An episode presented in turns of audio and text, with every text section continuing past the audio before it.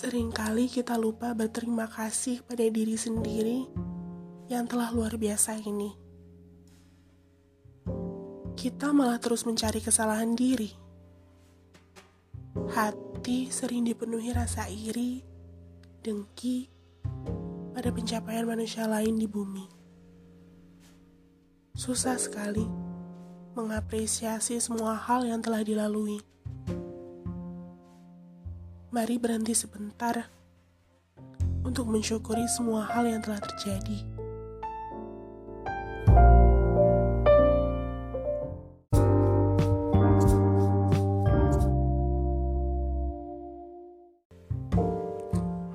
Hai, perkenalkan namaku Audi dan ini suaraku.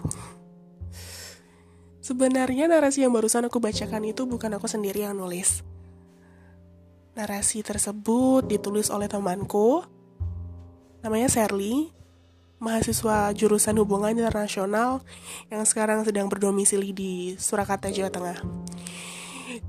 Kita sama-sama menyukai hal yang berbau sastra, bedanya dia jago menulis, sedangkan aku hanya penikmat pembaca novel. Um, dia memintaku untuk membacakan hasil tulisan dia sebagai podcast. Seperti ini contohnya. Dan semoga kalian suka. Sampai ketemu di episode selanjutnya. Bye